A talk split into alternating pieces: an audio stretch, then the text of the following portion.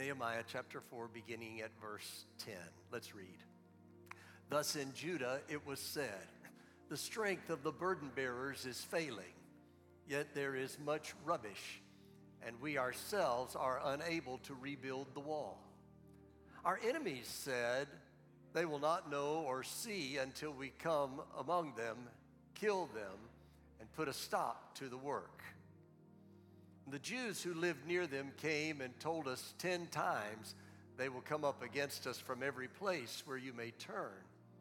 Then I stationed men in the lowest parts of the space behind the wall, the exposed places. And I stationed the people in families with their swords, spears, and bows.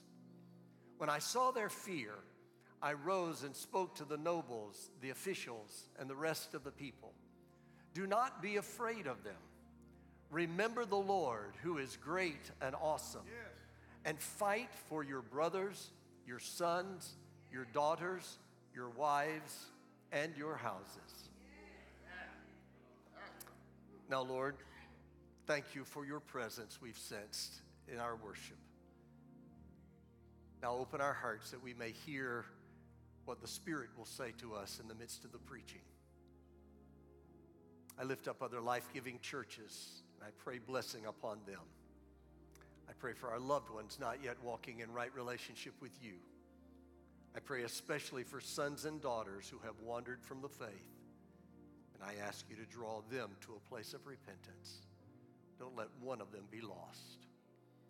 And Father, I pray that in this service and in this new series of messages and services, that you will do a fresh work in our homes and our families, yes.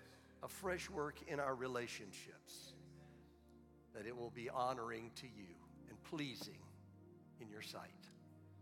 I pray all of these things now in the only name that matters, the matchless name of Jesus. Amen. You may be seated.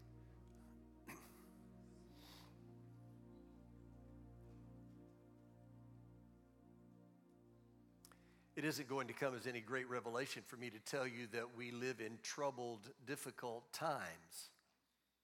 And everywhere you go, you find people on edge. Emotions are stretched to the breaking point. Pressures are mounting. Fear is prevalent. Weariness has settled in.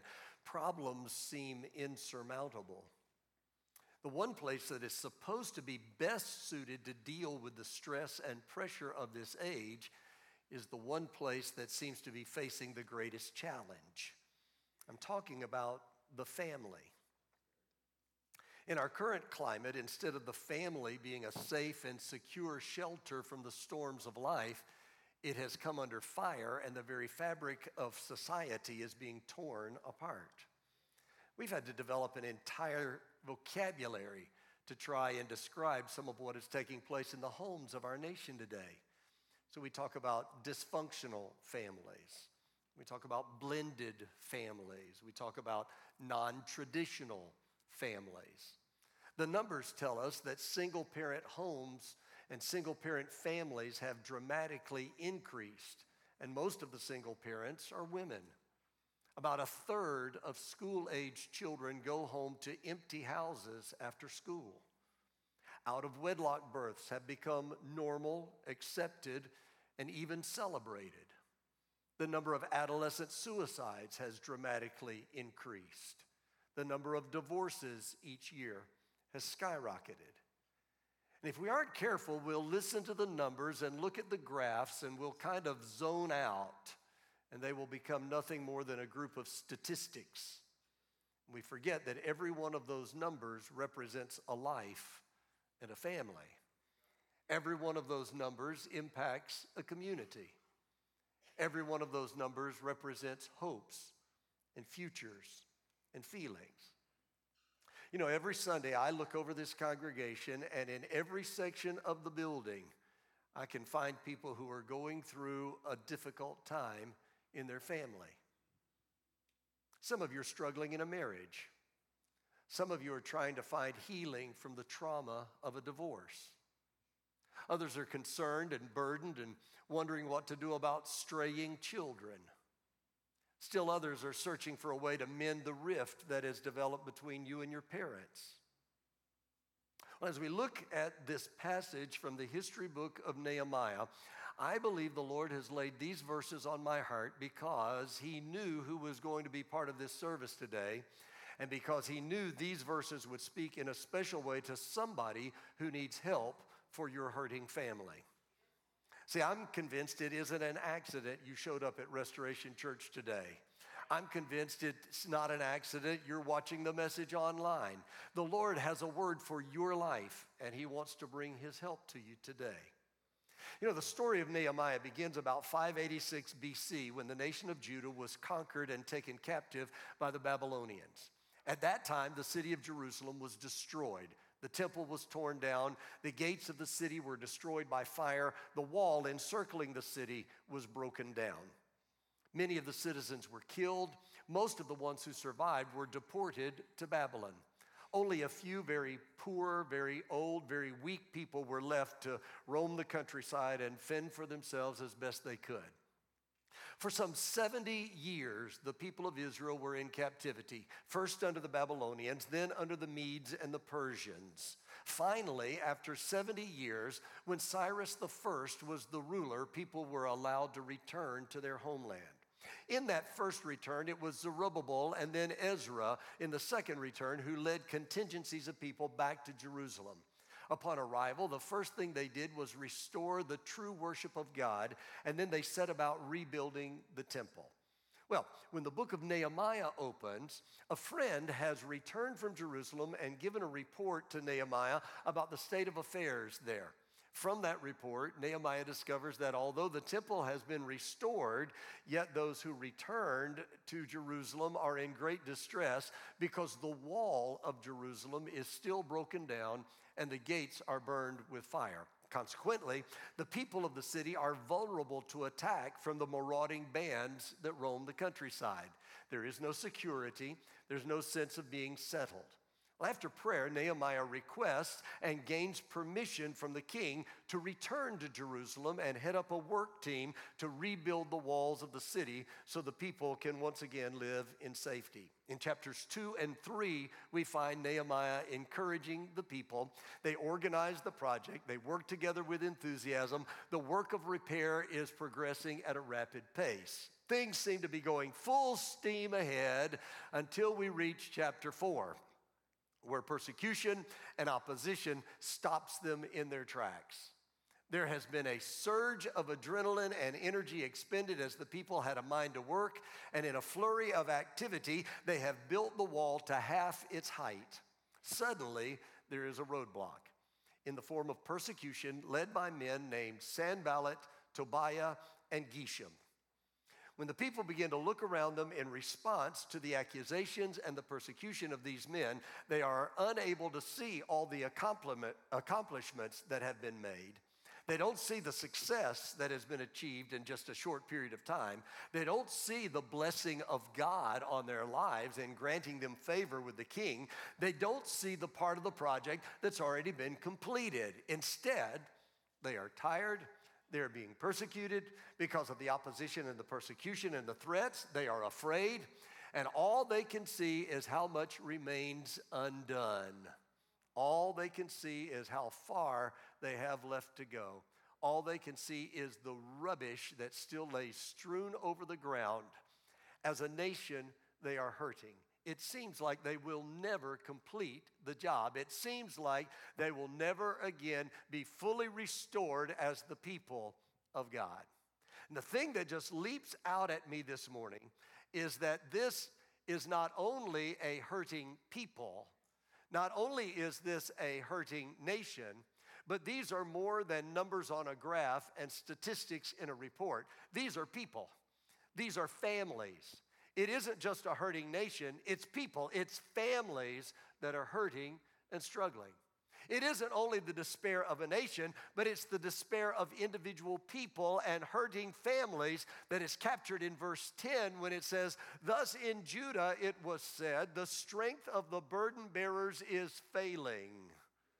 Yet there is much rubbish, and we ourselves are unable to rebuild the wall.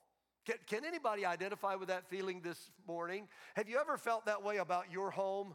Have you ever felt that no matter how hard you tried, your home was still coming apart at the seams? Anybody ever had that? I have found that it is when we are at our lowest point that the Word of God speaks the loudest.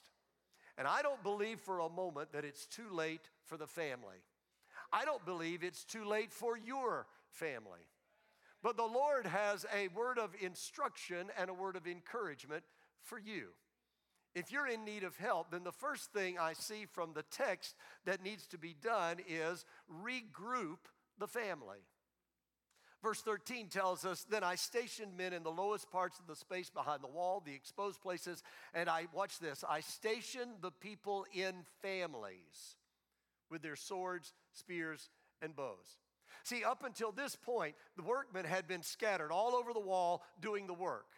They'd been separated from their family members. Now that they had become disheartened and that persecution had arisen, Nehemiah tightened the ranks and he brought the families back together. Now that's important because we live in a day in which the family has become fractured. Our culture seems to conspire to keep family members apart. Everybody has their own interests. Each individual member of the family is so busy doing his or her own thing that families are scattered.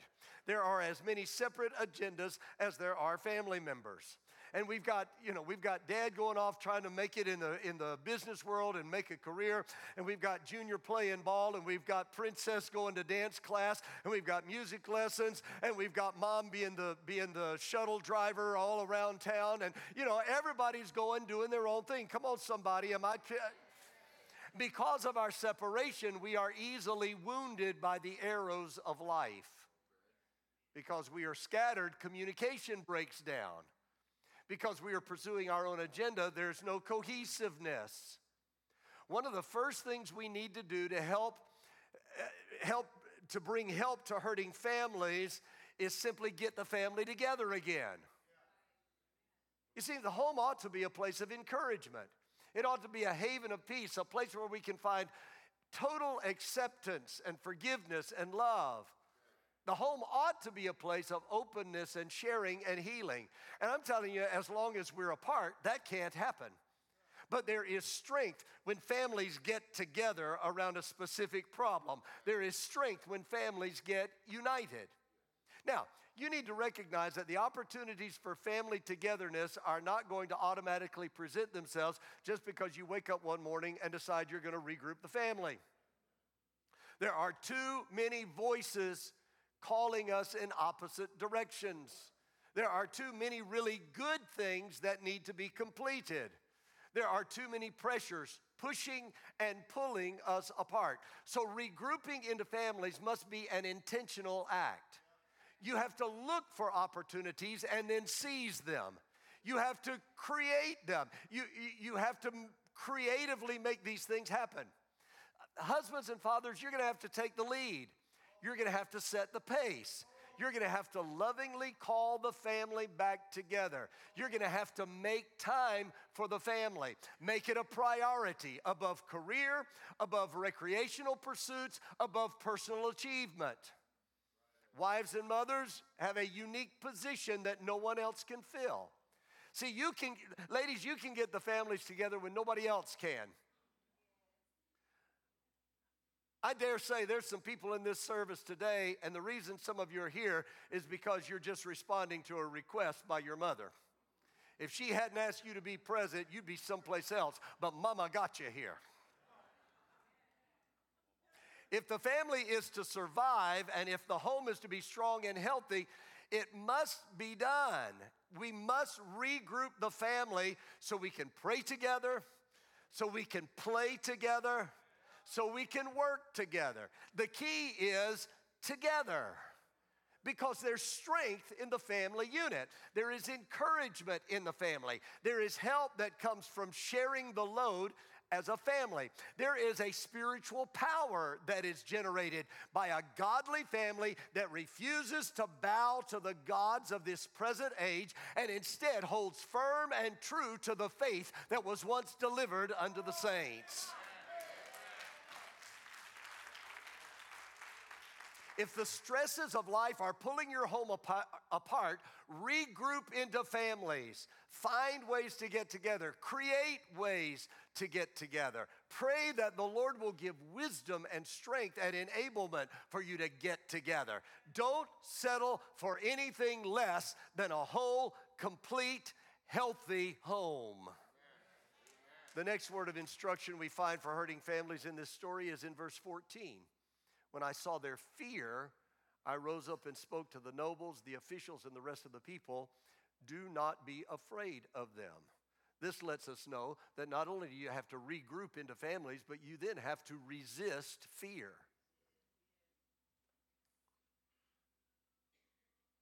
I know parents who worry themselves to distraction about what might happen to their children when they are out of their sight. I know parents who have heard all the reports about drug use and alcohol abuse and teen pregnancy and teen suicide and youth gangs and the humanistic philosophy that is being taught in the schools, and they are absolutely paranoid. They live their lives in such fear that their child might get caught up in something like that. Now, please understand me. I know those things are very real, and I'm not trying to minimize them. I am not so naive to think they can't and don't happen to young people, even to young people brought up in the church. I also know that the pressures on our young people today are far greater than anything I ever faced growing up, and probably greater than anything you faced too, because this world is not getting better and better, it's getting worse and worse. Having said that, I have to realize I cannot live my children's lives for them. As much as I would like to, I cannot protect them from life. At some point, I have to come to the place where after I have taught them, and after I have trained them, and after I've prayed for them and prayed with them, then I have to trust them and I have to trust God. I have to leave them in His hands.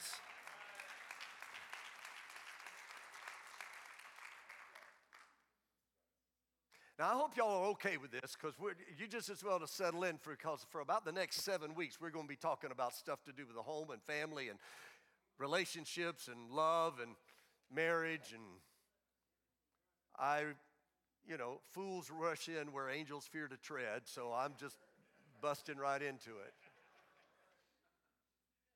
Probably the greatest thing you could hear the Lord say to you today about your family and about your home is fear not.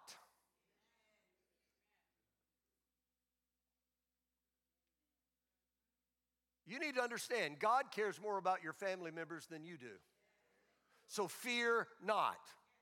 Some of you are so worried about your children, you don't sleep well at night because of your anxiety. Some of you are all tied up in knots over the latest episode where your son or your daughter went completely against everything you tried to teach them, and now they're in a mess of trouble, and you're trying to figure some way to get them out of it. You don't know how in the world it's going to be possible. You mothers can't even look at them without bursting into tears. Fathers, you can't talk to them without your blood pressure going off the charts. And the Lord would say to you, Fear not. Resist fear. Why don't you just in prayer take them like this and place them in the hands of the Lord? Let Him deal with them according to His way, according to His good pleasure, according to His timetable. You're trying to fix it. You can't fix it. Put them in God's hands and let Him do it and take your hands off of it. When you pray for them, quit trying to tell God how to get to them. Let God do it His way. Fear not.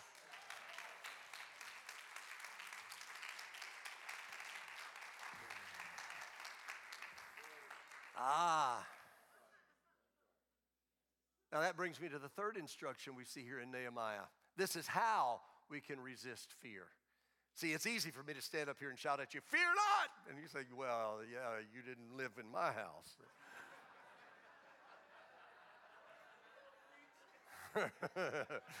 easy for you to say. But this is how to resist fear. In verse 14, right after he says, Do not be afraid of them, he follows right on the heels of that and says, Remember the Lord who is great and awesome. And there it is. This is how. Remember the Lord. See, the reason you are afraid is because you forgot the Lord. One of the quickest ways to sap your energy is to focus on the problem. See, Israel was looking around at the rubbish in the streets. They were looking at the mess that still needed to be cleaned up. They were looking at the threats. They were looking at the persecution. They needed to be looking to the Lord.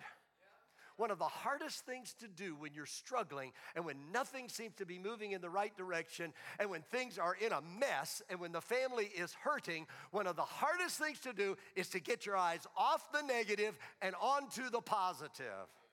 Listen, as long as you focus on the problem, faith will founder. As long as you focus on the adversity, fear will rule your heart.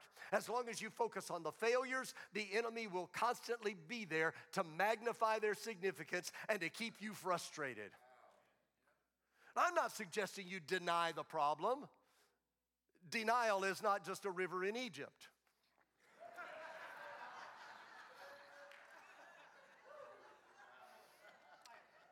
Some of you may need to explain that to your neighbor, okay?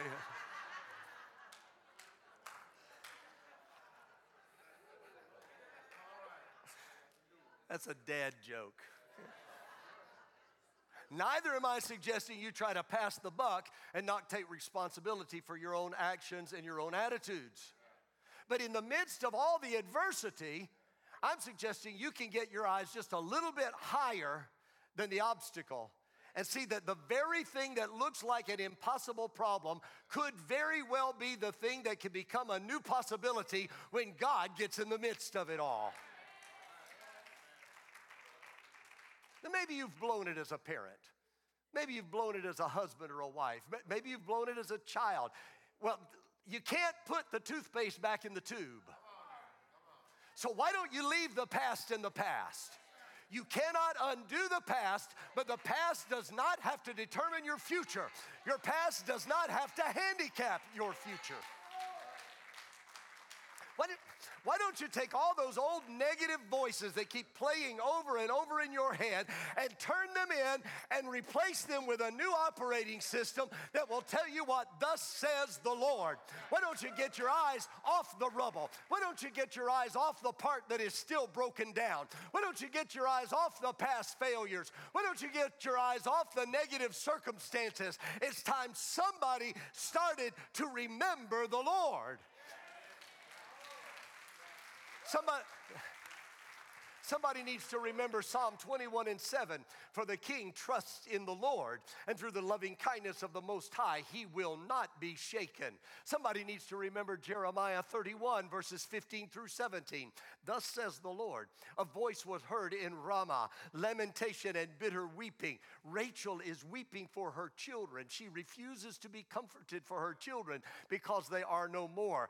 Thus says the Lord Restrain your voice from weeping and your eyes from tears, for your work shall be rewarded, declares the Lord. And they shall return from the, I'm preaching to somebody that needs to grab this promise, and they shall return from the land of the enemy, and there is a hope for your future, declares the Lord, and your children shall return to their own territory.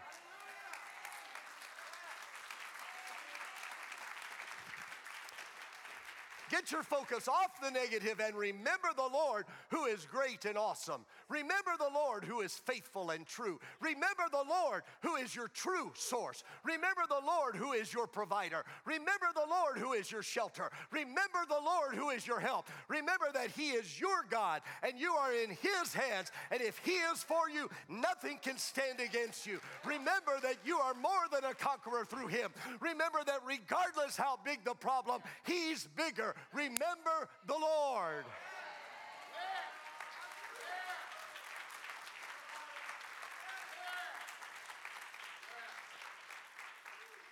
You still with me? To get help for hurting families, regroup the family, resist fear, remember the Lord. Last one, renew your efforts. Verse 14 says, Do not be afraid of them. Remember the Lord who is great and awesome. And here it is. And fight for your brothers, your sons, your daughters, your wives, and your houses. I'm telling you, it's always too soon to give up on the home. It's always too soon to quit on the family.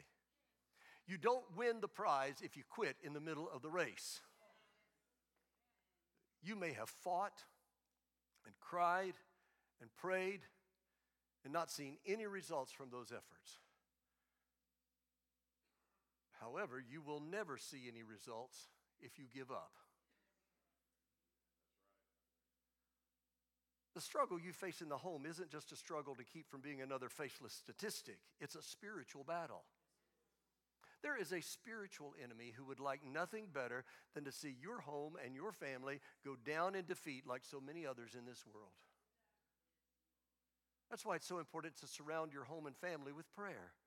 That's why it's so important for you to not live one way when you're in church and another way when you're at home. Well, that was really good. I just thought I'd throw that in and sneak it in on you. That's why it's important to combat the insanity of this world's insistence that any and every path is okay as long as it feels good with the truth of God's eternal, unchanging word.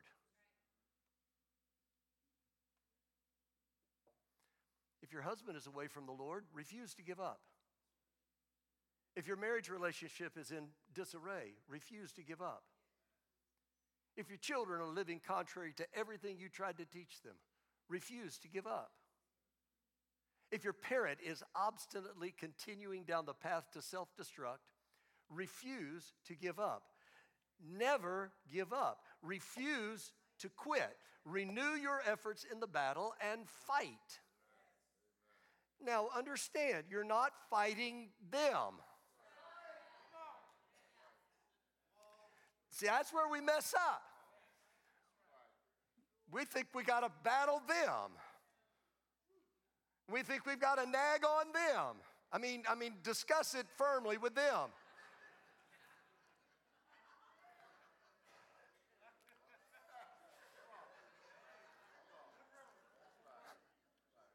Isn't that what we do? Bless God, I'm going to tell them what's right. No. You just talk to God about it and release them to the Lord.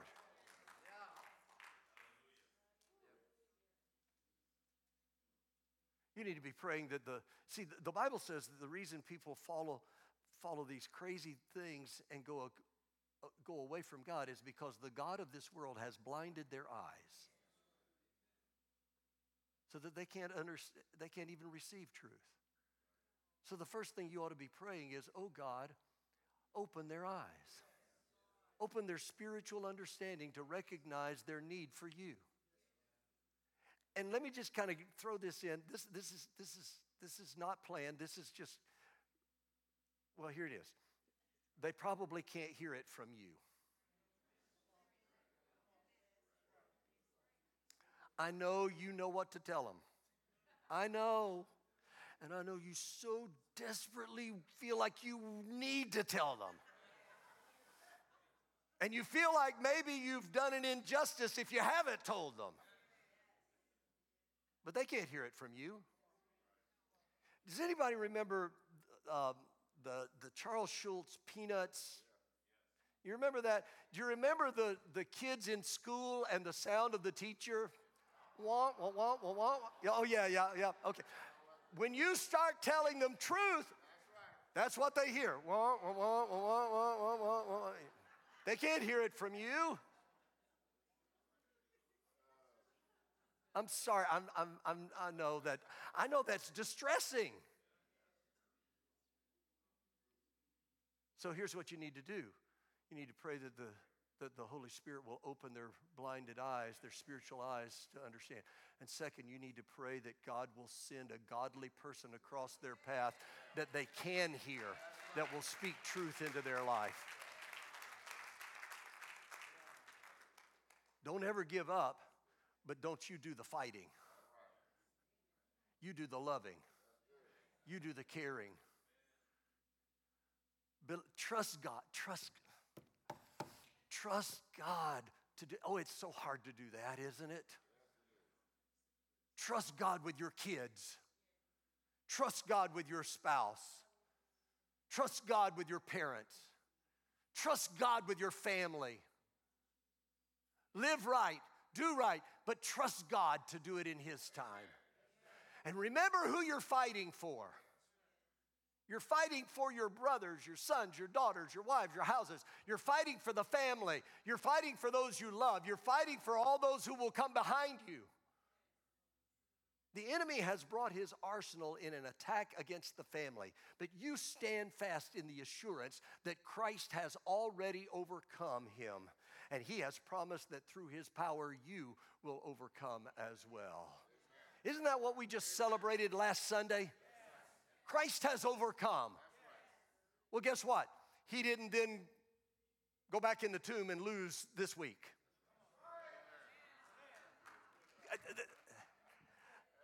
The tomb is still empty.